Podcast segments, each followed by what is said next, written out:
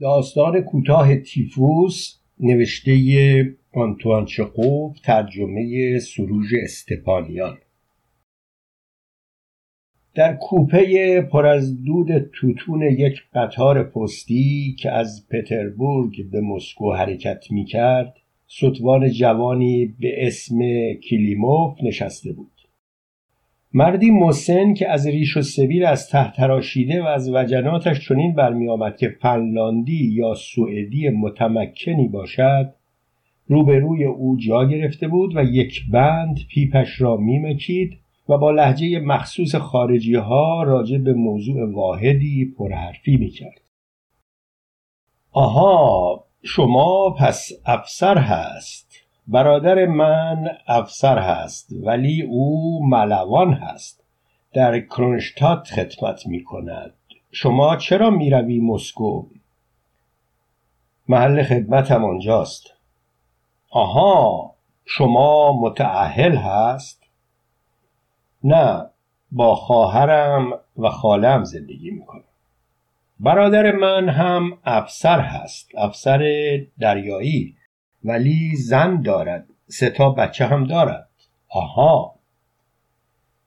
مرد فنلاندی بیدلیل ابراز تعجب می کرد و هر بار که می گفت آها لبخند ابلهانه می زد و هر از گاه در پیپ بدبوی خود می دمید. کلیموف که حالش زیاد خوش نبود و زورش می آمد سؤالهای مرد فنلاندی را جواب بدهد با تمام وجود نسبت به او احساس بیزاری می‌کرد. دلش می‌خواست پیپ فسفس کن را از دست او بقاپد و آن را زیر نیمکت بیاندازد و خود فنلاندی را به واگن دیگری براند. با خود فکر می‌کرد این فنلاندی ها و یونانی ها راستی که نفرت انگیزند. یک مشت آدم زیادی و به درد نخور و نفرت آور. فقط همین را بلدند که در این دنیا جای دیگران را تنگ کنند. اصلا فایده این آدم ها چیست؟ از فکر فنلاندی ها و یونانی ها نزدیک بود حالش به هم بخورد. میکوشید آنان را با فرانسوی ها و ایتالیایی ها مقایسه کند. اما تا می آمد به فرانسوی ها و ایتالیایی ها فکر کند بی اختیار و بی دلیل به یاد ارگ نوازهای دورگرد و زنان برهنه و تابلوهای باسمهی فرنگی که به دیوار بالای کمد خالش آویزان بود میافتاد. حال ستوان جوان روی هم رفته غیر طبیعی بود. گرچه سر یک نیمکت را به تنهایی اشغال کرده بود با این همه برای دراز کردن دست و پای خود جای کافی نمیافت دهانش خشک و چسبناک شده بود. سرش سنگینی می‌کرد و افکارش گفتی نه فقط در مغز سر که در خارج از کاسه سر نیز در میان نیمکت ها و آدم های غرق در ظلمت شب سرگردان بود. از میان افکار در هم بر همی که ذهن او را انباشته بود هیاهوها و تق تق چرخها و صدای به هم خوردن درها را طوری میشنید که انگار خواب بود. تنین زنگ ها و سفیر های کارکنان ایستگاه ها و تاپ تاپ پای عجولانه آدمهایی را که روی سکو آمده شد می‌کردند بیش از حد معمول میشنید.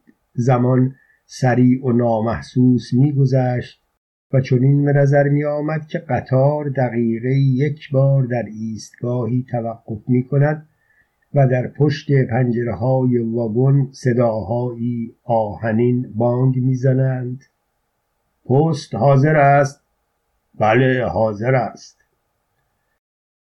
به نظر می رسید که متصدی سیستم گرمایش قطار زیادی به کوپهشان سر می‌زد و گرماسنج را وارسی می کرد چون این میپنداشت که هیاهوی قطاری که از سمت مقابل می آمد و قررش چرخهای آن روی ریلهای پل لحظه ای قطع نمی شود هیاهو و سوتها و مرد فنلاندی و دود توتون و همه و همه اینها با تهدید و چشمک های اشباه مبهمی که انسان سالم قادر نمی شود شکل و خصوصیات آنها را به ذهن بسپارد در هم میآمیخت و همچون بختکی غیر قابل تحمل بر وجود او سنگینی می‌کرد.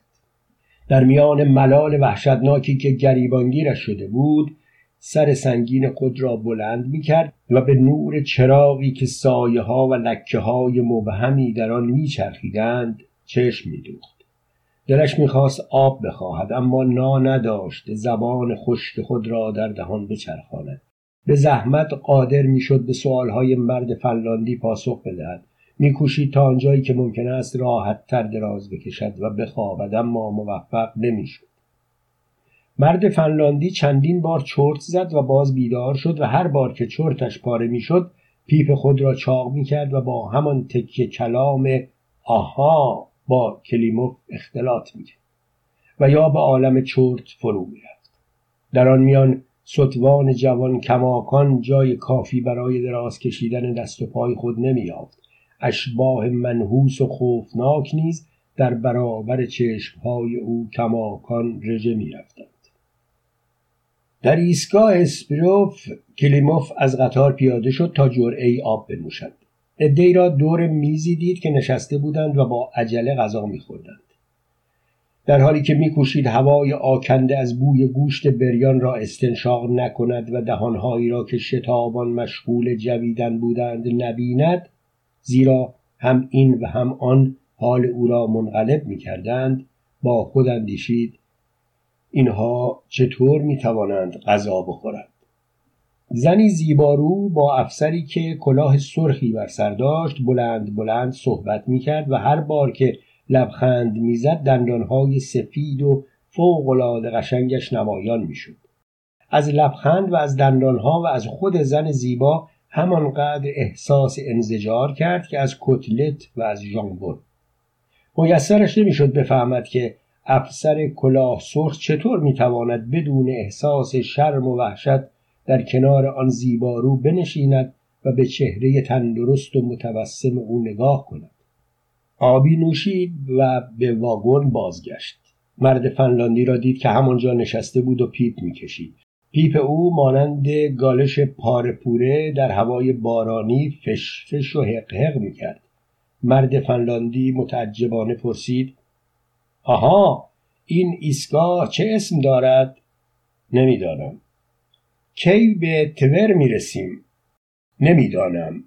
ببخشید آقا من نمی‌توانم حرف بزنم. حالم خوب نیست. تب دارم. مرد فنلاندی با پیپ خود روی قاب پنجره ضرب گرفت و باز درباره برادر دریانوردش پرگویی آغاز کرد. کلیموف دیگر توجهی به گفته های او نداشت. از سر ملال و دلتنگی به یاد تخت خواب نرم و راحت خود به یاد تنگ پر از آب خنک و به یاد خواهرش کاتیا افتاد که بلد بود رخت خواب او را با مهارت خاصی مرتب کند. تنگ آب را دم دست او بگذارد و خود او را آرام کند. برای لحظه کوتاه گماشتش پاول را در نظر خود مجسم کرد. چکمه های تنگ و سنگین او را از پایش بیرون می‌کشید و تنگ آب را روی میز پاتختی میگذاشت و لبخند می‌زد. چنین میپنداشت که کافی است روی تخت خود دراز بکشد و لیوانی آب بنوشد تا خوابی عمیق و بی دغدغه جای این کابوس را بگیرد. از فاصله دور صدای گرفتهای به گوشش رسید. پست حاضر است. صدایی بم تقریبا از زیر پنجره کوپه جواب داد. آره حاضر است. این دومین و شاید سومین ایستگاه بعد از سپیروف بود. زمان به سرعت و با جهش های بلند میگذشت. و کلیموف چنین میپنداشت که این زنگ ها و ها و توقف ها را هرگز پایانی نخواهد بود. چهرش را با درماندگی به پشتی نشیمن کوپه فشرد و سر را بین ها گرفت و باز به کاتیا و به پاول اندیشید اما آن دو هم کاتیا هم پاول با اشباه مبهم درآمیختند و چرخ زنان ناپدید شدند. نفس گرم او به پشتی نشیمن می‌خورد و باز میگشت و چهره او را میسوزاند. هنوز نتوانسته بود جای مناسبی برای دراز کردن پاهای خود بیابد. از سمت پنجره باد به پشتش میوزید اما با وجود عذابی که می‌کشید مایل نبود وضع خود را تغییر دهد. رخوت شدیدی که به کابوس میمانست بر او مستولی شد و اعضای بدنش را از کار انداخت. وقتی سرانجام تصمیم گرفت سر خود را بلند کند فضای واگن کاملا روشن شده بود. مسافرها به تکاپو افتاده و مشغول پوشیدن پالتو های خود بودند. باربرهای شرکت تعاونی ایستگاه راه آهن که همهشان پیشبند سفید و پلاک شماردار داشتند دوروبر مسافرها هم همه و ازدهام می‌کردند و چمدانهای آنها را از دست یکدیگر میقاپیدند. کلیموف شنل نظامی خود را پوشید و از پی سایر مسافرها واگن را ترک گفت به نظرش می آمد که این نه خود او بلکه بیگانه است که گام برمیدارد میپنداشت که تب و اتش و اشباه هولناکی که شب گذشته خواب از چشمش رو بوده بودند اکنون همراه او واگن را ترک گفتند و همچنان آزارش می‌دهند. بی اراده به قسمت تحویل بار رفت و چمدان خود را برداشت و درشکه گرفت. درشکچی برای بردن او به پارسکایا یک روبل و بیست و پنج کوپک مطالبه کرد. اما او بیان که اعتراض کند یا چانه بزند رام و آرام سوار درشکه شد. هنوز تفاوت بین ارقام را می توانست بفهمد اما حالا دیگر برای پول ارزشی قائل نبود. وقتی به خانه رسید خاله و خواهر هجده سالش کاتیا به استقبالش آمدند.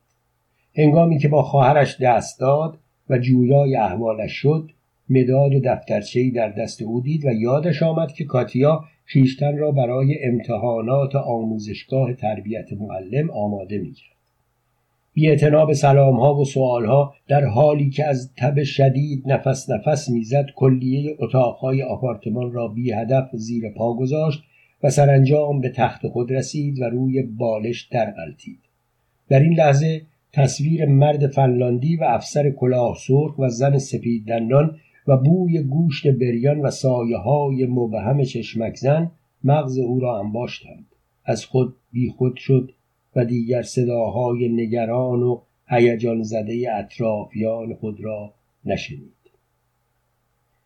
همین که به خود آمد خیشتن را در بستر یافت. متوجه شد که لباسهایش را از تنش درآورده بودند. تنگ آب و پاول را در کنار خود دید. اما از این امر نه احساس تراوت و خنکی بیشتری کرد نه احساس آسودگی و آرامش بیشتر. دستا و پاهای او هنوز هم جای راحت و مناسبی برای آرمیدن نمیافتند زبانش به سقف دهان میچسبید و حق پیپ مرد فنلاندی در گوشش میپیچید. پزشکی چهارشانه و ریسیاه که با پشت پت و پهن خود جای پاول را تنگ می‌کرد کنار تخت کلیموف ایستاده بود و زیر لب منمن کنان می‌گفت خب خب جوون عالی است عالی. که اینتر که اینتر او کلیموف را جوون مینامید و کلمات اینطور و بله را اینتر و بله تلفظ می‌کرد. بله بله که اینتر عالی است جوون. شما باید آرام باشید و دلتنگی هم نکنید.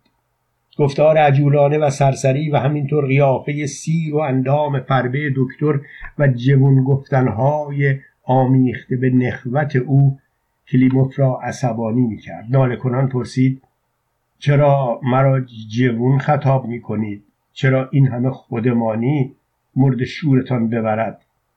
این را گفت و از لحن و از صدای خود وحشت کرد. صدایش آنقدر خشک و بیرمق و کشدار بود که به گوشش ناآشنا آمد.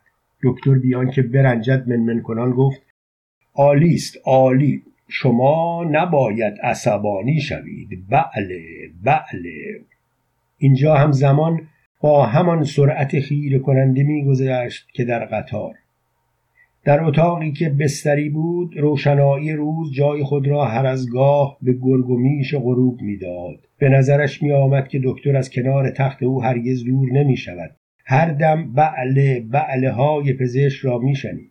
در تمام لحظه ها از این سر تا آن سر اتاق صورتهایی صف بسته بودند صورت پاول و مرد فنلاندی و سروان ستاد یارشویچ و استوار ماکسیمنکو و افسر کلاه سرخ و زن سپید دندان و دکتر و همهشان حرف می‌زدند و دست تکان می‌دادند و پیپ و سیگار میکشیدند و غذا میخوردند حتی یک بار در روشنایی روز پدر روحانی الکساندر یعنی کشیش هنگشان را دید که تیلسان بر دوش و کتاب مقدس در دست کنار تخت او ایستاده و با قیافه جدی که تا آن روز به یاد نداشت زیر لب زمزمه می کرد.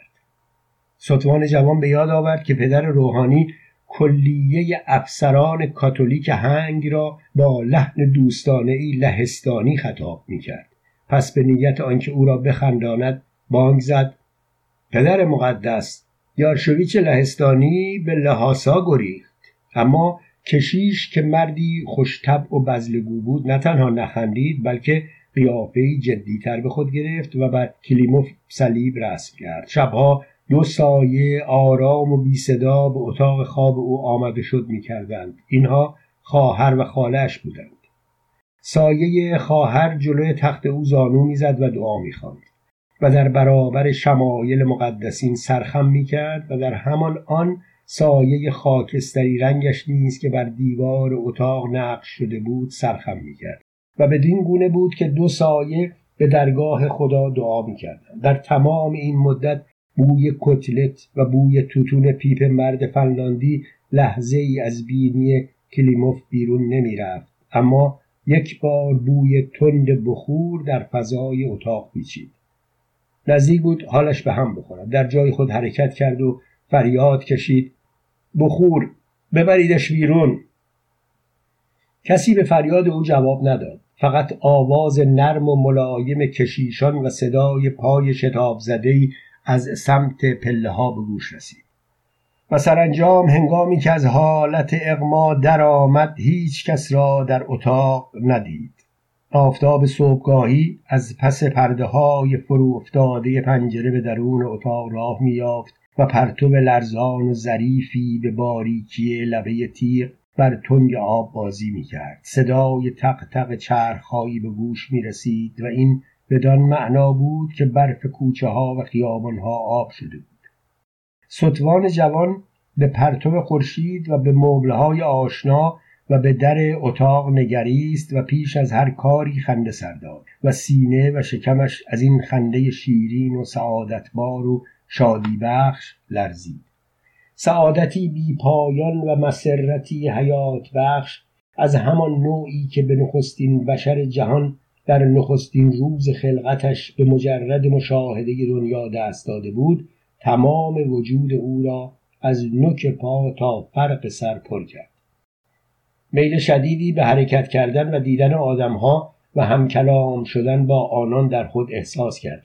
اندامش بی حرکت بود فقط نای آن را داشت که دستها را اندکی تکان دهد اما خود متوجه این کرختی نبود زیرا همه حواسش به مسائل جزئی و پیش پا افتاده معطوف شده بود. از اینکه نفس می‌کشید و میخندید شاد بود. از وجود تنگ آب و سقف اتاق و پرتو خورشید و روبان پرده خوشحال می‌شد. جهان حتی در گوشه تنگی چون اتاق خواب او زیبا و گونگون و با عظمت مینمود. هنگامی که پزشک به ایادتش آمد با خود فکر کرد راستی که طب علم مفیدی است. دکتر هم مردی است نازنین. انسانها چقدر خوب و جالبند. دکتر زیر لب گفت بله بله عالی است عالی. حالا دیگر سلامتتان را باز یافته اید که اینتر که اینتر. ستوان به سخنان او گوش داد و شادمانه خندید. به یاد مرد فنلاندی و زن سپید دندان و ژامبون افتاد و هوس کرد چیزی بخورد و سیگاری دود کند. پس رو کرد به دکتر و گفت آقای دکتر دستور بدهید به من نان چاودار و نمک و ساردین بدهند دکتر از صدور چنین اجازه ای امتناع کرد و طبعا پاول نیز از اجرای دستور ستوان سر باز زد و پی نان نرفت.